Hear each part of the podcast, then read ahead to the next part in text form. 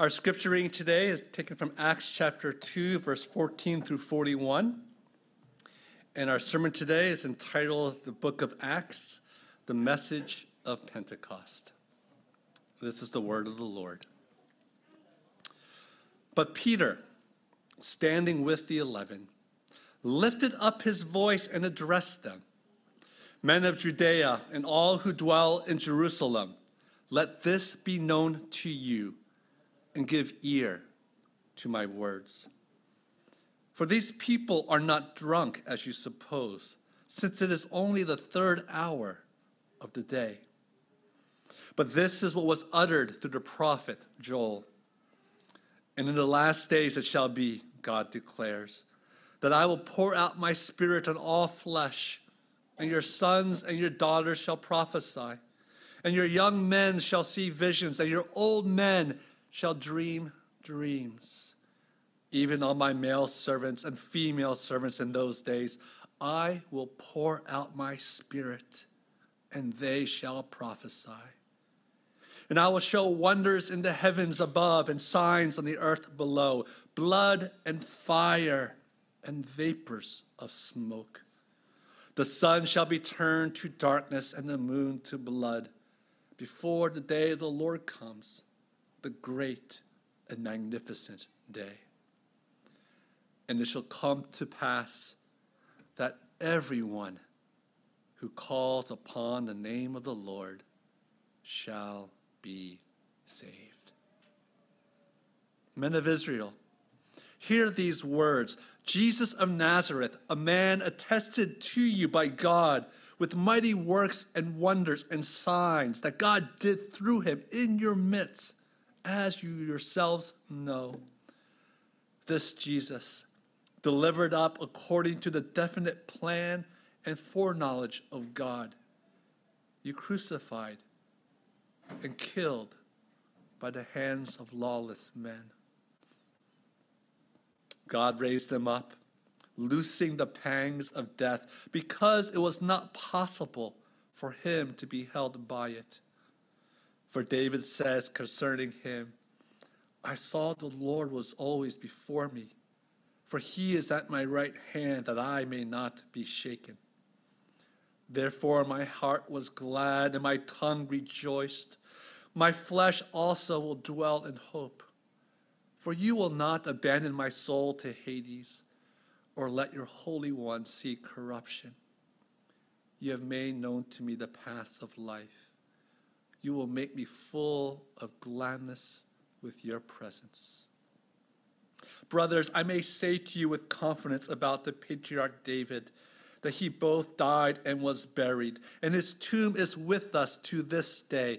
Being therefore a prophet, and knowing that God has sworn with an oath to him that he would set one of his descendants on his throne, he foresaw and spoke about the resurrection of the Christ that he was not abandoned to Hades, nor did his flesh see corruption. This Jesus God raised up, and of that we are all witnesses. Being therefore exalted at the right hand of God, and having received from the Father the promise of the Holy Spirit, he has poured out this that you yourselves are seeing and hearing. For David did not ascend into the heavens. But he himself says, The Lord said to my Lord, Sit at my right hand until I make your enemies your footstool. Let all the house of Israel therefore know for certain that God has made him both Lord and Christ, this Jesus whom you crucified. Now when they heard that now when they heard this, they were cut to the heart and said to Peter and the rest of the apostles, Brothers, what shall we do? And Peter said to him, Repent and be baptized, every one of you, in the name of Jesus Christ for the forgiveness of your sins, and you will receive the gift of the Holy Spirit. For the promise is for you and for your children, and for all who are far off, everyone whom the Lord our God calls to himself. And with many other words, he bore witness and continued to exalt, exhort them, saying, Save yourselves from this crooked generation. So those who received his word were baptized, and there were added that day about 3,000 souls. May the Lord bless us in the reading of his holy word. Good morning, everyone. Why don't we say hello to one another once again? Just look around to say hello. Hello to those of us who are joining online today as well. We continue our series on the book of Acts. And we come to one of the most audacious, simple, yet most effective message that is found in the Bible. It is a lesson for us as God's people, a lesson to those who would be preachers in the future, and a lesson to just all of us about what words can change our hearts and what words should lead us to Christ Himself. We live in a world today where we care a lot about the means of getting people to gather together. Marketing is a field today that is relatively new, that happened in the 1950s and the 1960s. Before then, people would simply gather at the town square because, well, they had nowhere else to go. You'd come to the town square because that's where all the action was. That's where all the vendors came to sell their wares. That's where you would get the food. That was the latest cuisine of the day. But that's also where you get all the prophets and all the different religious leaders espousing their way to God and espousing their way to wisdom and espousing their way to what a good life should look like. And in many ways, all of us today are still looking for that magic, looking for that formula of what it means to live a life of contentment, a life honoring to God, and a life fulfilling for ourselves as well. This has only been exacerbate, exasperated in the last two, three years with COVID, but also it's always just always been part of the American culture and part of our global culture nowadays as well. That we're all looking to be fulfilled. We're all looking for a place that we belong. God teaches us something a, a little bit different about our desires. These desires that we have are not bad in and of themselves. We are made in God's image, and, and our that image bearer that we have, that image bearing that we have, dictates that we were made by someone, and that we were made in such a way that we belong to someone when you see little children around you, you see a glimpse of that. These children are, when you look at them, bear the image and likeness of their parents. Not only physical characteristics, right, but their personalities come out as well. But you see these children, and these children know that they belong to their mom and their dad. And in fact, even children who, who do not know their parents have a longing to know who mom and dad are. We are made in God's image, all of us. And we're all seeking to see and find where we belong. And we look in different places. We look to one another. We look to community. We look to our culture. But we're smart enough to know that nothing truly satisfies In fact, most of us simply live a life and say, this is the best it's going to be. Let's sort of just deal with it. But deep down inside all of our hearts, eternity, a longing for eternity reigns. And our longing for God and His grace and His love is what you and I are truly desiring. A longing to be fully known by God and loved by God. A longing for someone to show us the path of life and to walk that path with us. Someone that we could hold their hands and say, God, just lead me.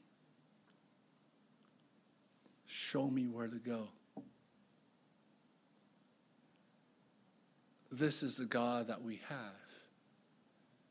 And this is the God who loves us. Now, the way that we are able to enter into this relationship is dictated not by us,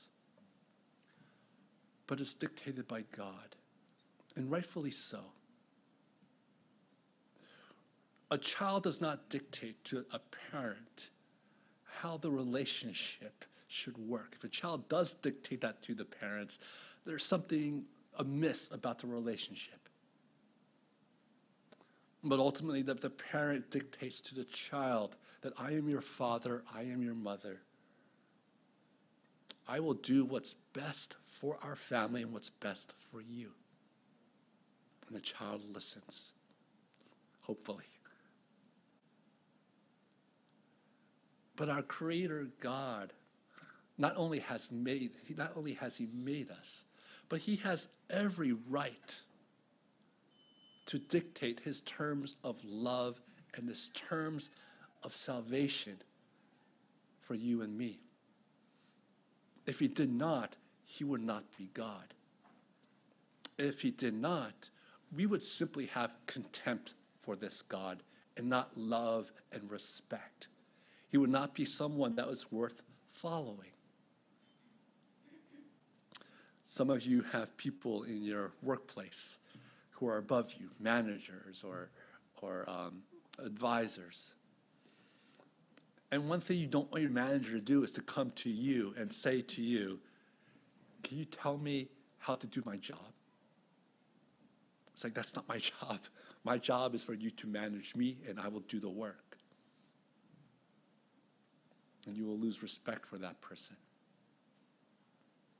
The God that we worship is a perfect and holy God, and someone to be feared, but also someone someone who will always love us and draw near to us. So here we are in Acts. And we see in Acts chapter 1, once again, the Holy Spirit has come. And all the apostles are starting to speak different languages. And we see that the Spirit, when it comes upon the people, everyone is speaking in a language that the Jewish people from the diaspora who are in the temple to worship God, they start hearing the gospel, not in Hebrew, not in Aramaic, but in their own particular language that they grew up in. And they're all amazed. Here we are, worshiping God. We want to draw near to God. God is still a little bit hand's length away from us because the language difference that is there. But all of a sudden, here are these men, unlearned, speaking our language and telling us about God Himself. And we hear and we understand. Many people were amazed. But there were a couple who scoffed, saying, uh, These are drunk people.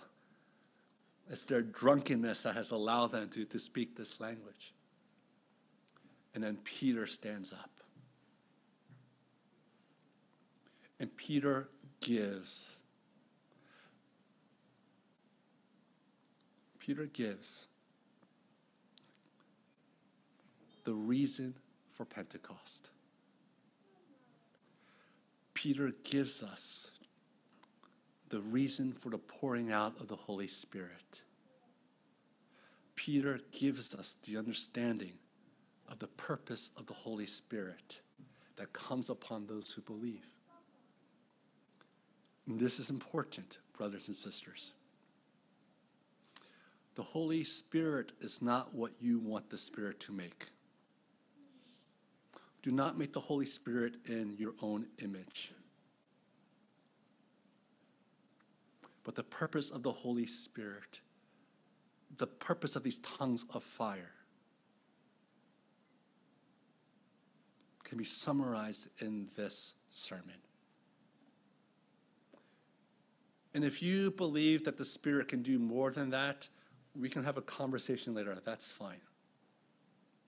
But if first things are not first,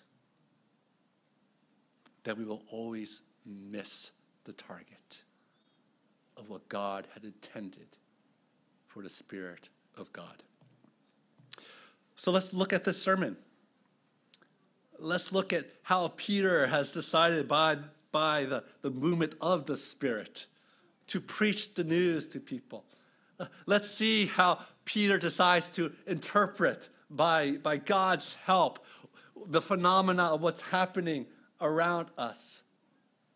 Let's see what Peter will say about who the God is and how he has revealed himself today. And we, as God's people, must listen and must heed to the words of God himself. Point number one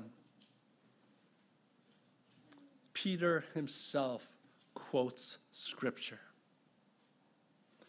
Peter himself is not talking off the cuff about what he's just seen and saw. Peter is not sort of in a trance, simply saying, I need the Spirit of God to speak to me and to give me special words to tell others what is happening.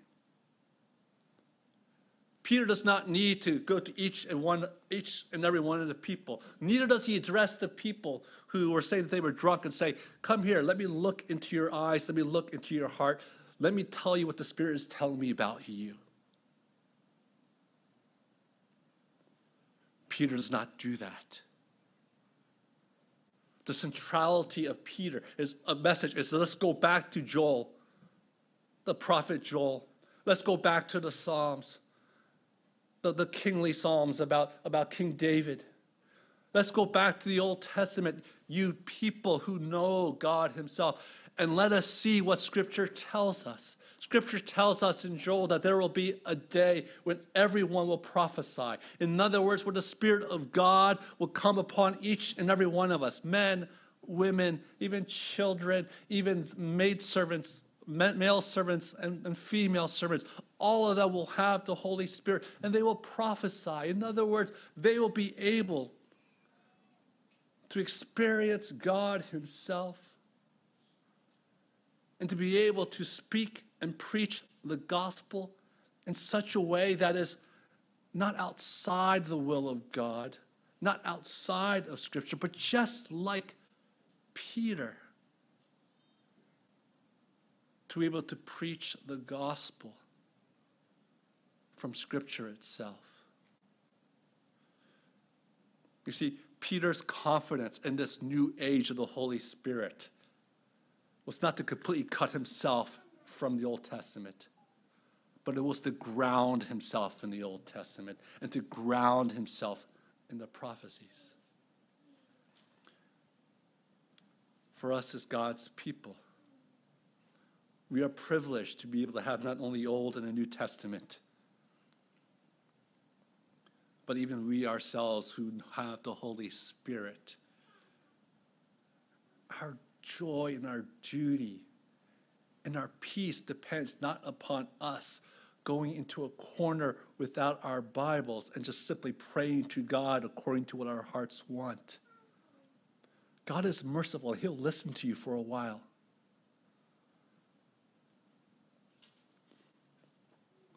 But the blessing that we receive is when we go into that corner with the very words of God. And to allow the Holy Spirit to use that scripture and the very words of God Himself to give us comfort, to challenge us, and to give us joy. The Bible is the very words of God, and Peter understood that as well.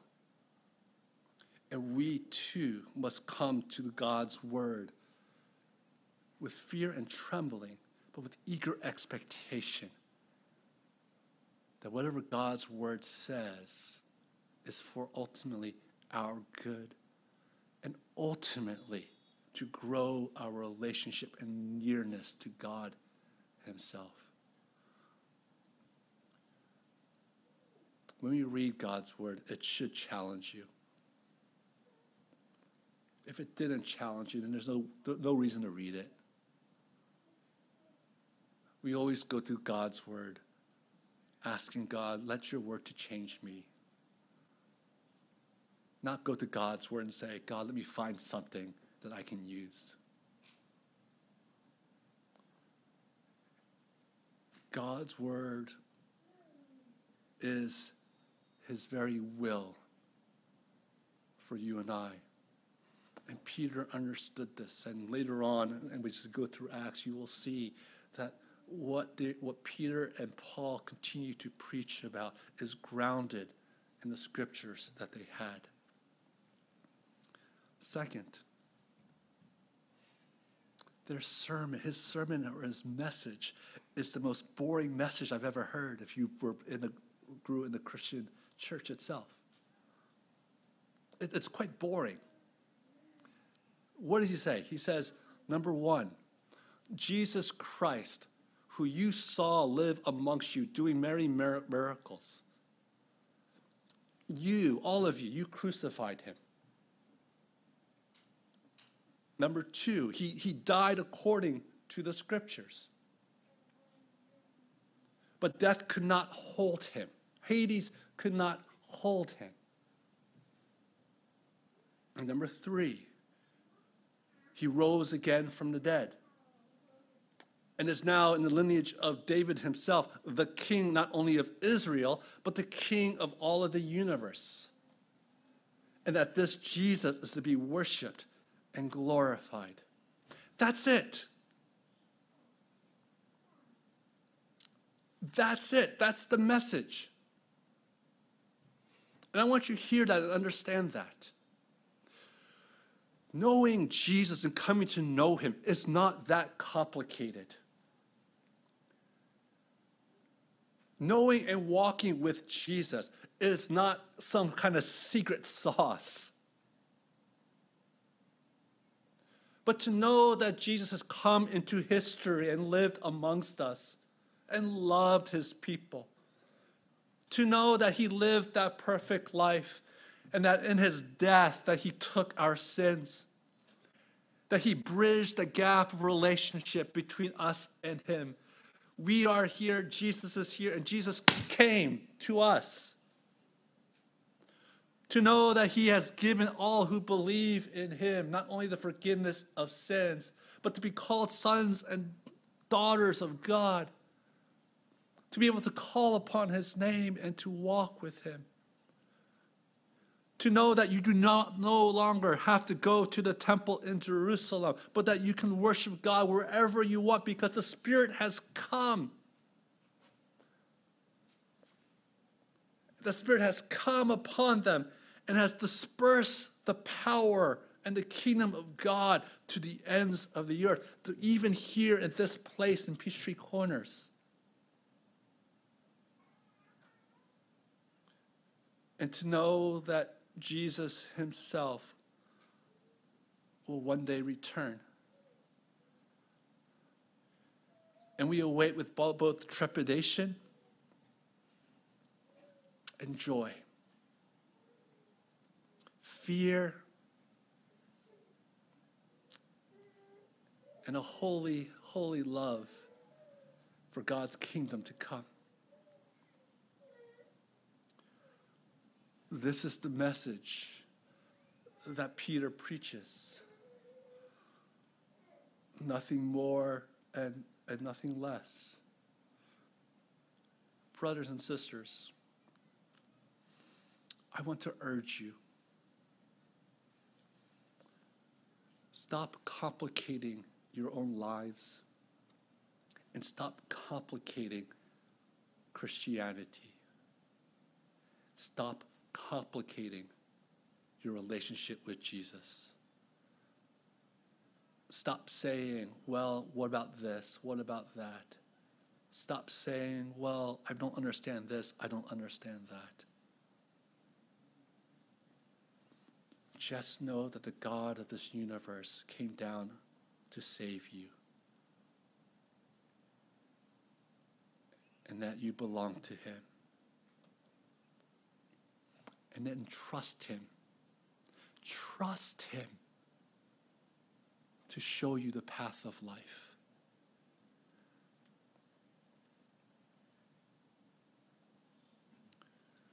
When you come to God's Word, make the mistake of just saying, excuse me, when you read God's Word and, and it shows you something marvelous about, about God, worship Him.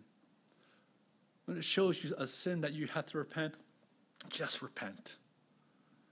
And when it's just when there's a, a, a command to obey, just obey. And God will draw you near. God will show himself to you. Yes, life is complicated. Being a parent is hard. Having older parents as children is a new season for many of us. Being in college is hard. Being in relationships is hard. Living in this world is hard. But you know what's not hard? Trusting in our God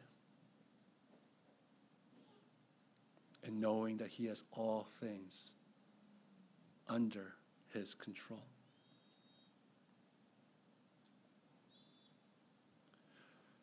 A story that I like to tell about the, about our ministry is um, a familiar one to many of you who have been with me for a, a while. But I remember at uh, at churches that I've served at in the past. Um, one church in particular, we we built a new basketball gym, and it was a full court, full court. And the the leaders of the church told me um, Pastor Young, now your ministry will, will really grow. You're going to have a big ministry. And it was a Korean church, so all I could say is just yes, because I couldn't say anything else, you know. But deep down in my heart, I was I said to myself, you maybe you need to hire someone else. Now, don't get me wrong, we used that gym really well. We used it very well. But there's something that I always learned when, just as a kid, and that I think you understand even now as adults. The means by which you try to win, the means by which you try to win someone to the gospel, okay, whatever means you use to try to win someone to Jesus, you actually don't win them to Jesus. You actually win them to those means. We try to do our best. If someone gives you say says if you uh, come to our restaurant we'll give you a lot of swag you, go for the swag. You, you, as business people you hope they keep coming back but you know that there are a lot of people who come just for the means.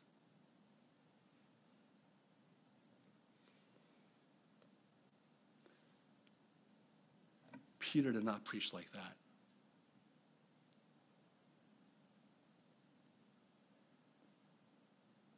The means by which I will win you to Jesus is Jesus. Here he is. The one who lived, the one who died, the one who resurrected, the one who ascended, the one who will come back. Here he is. Here's my best friend. Here's my Savior. Here's my God.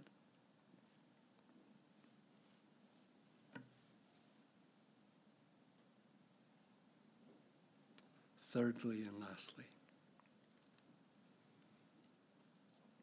Peter's sermon ends with a call to those to come and believe. This simple sermon cut people to the heart. And they asked Peter, What should we then do?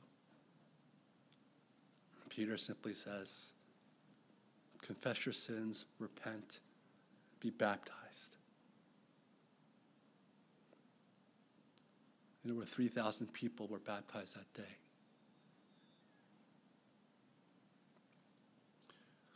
And that call for us today is the same.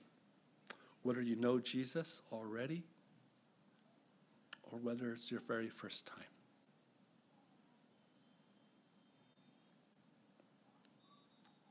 How can I get my life back, Pastor Young? How can I have peace again, Pastor Young? How can I how can I grow my relationship with the Lord again, Pastor Young?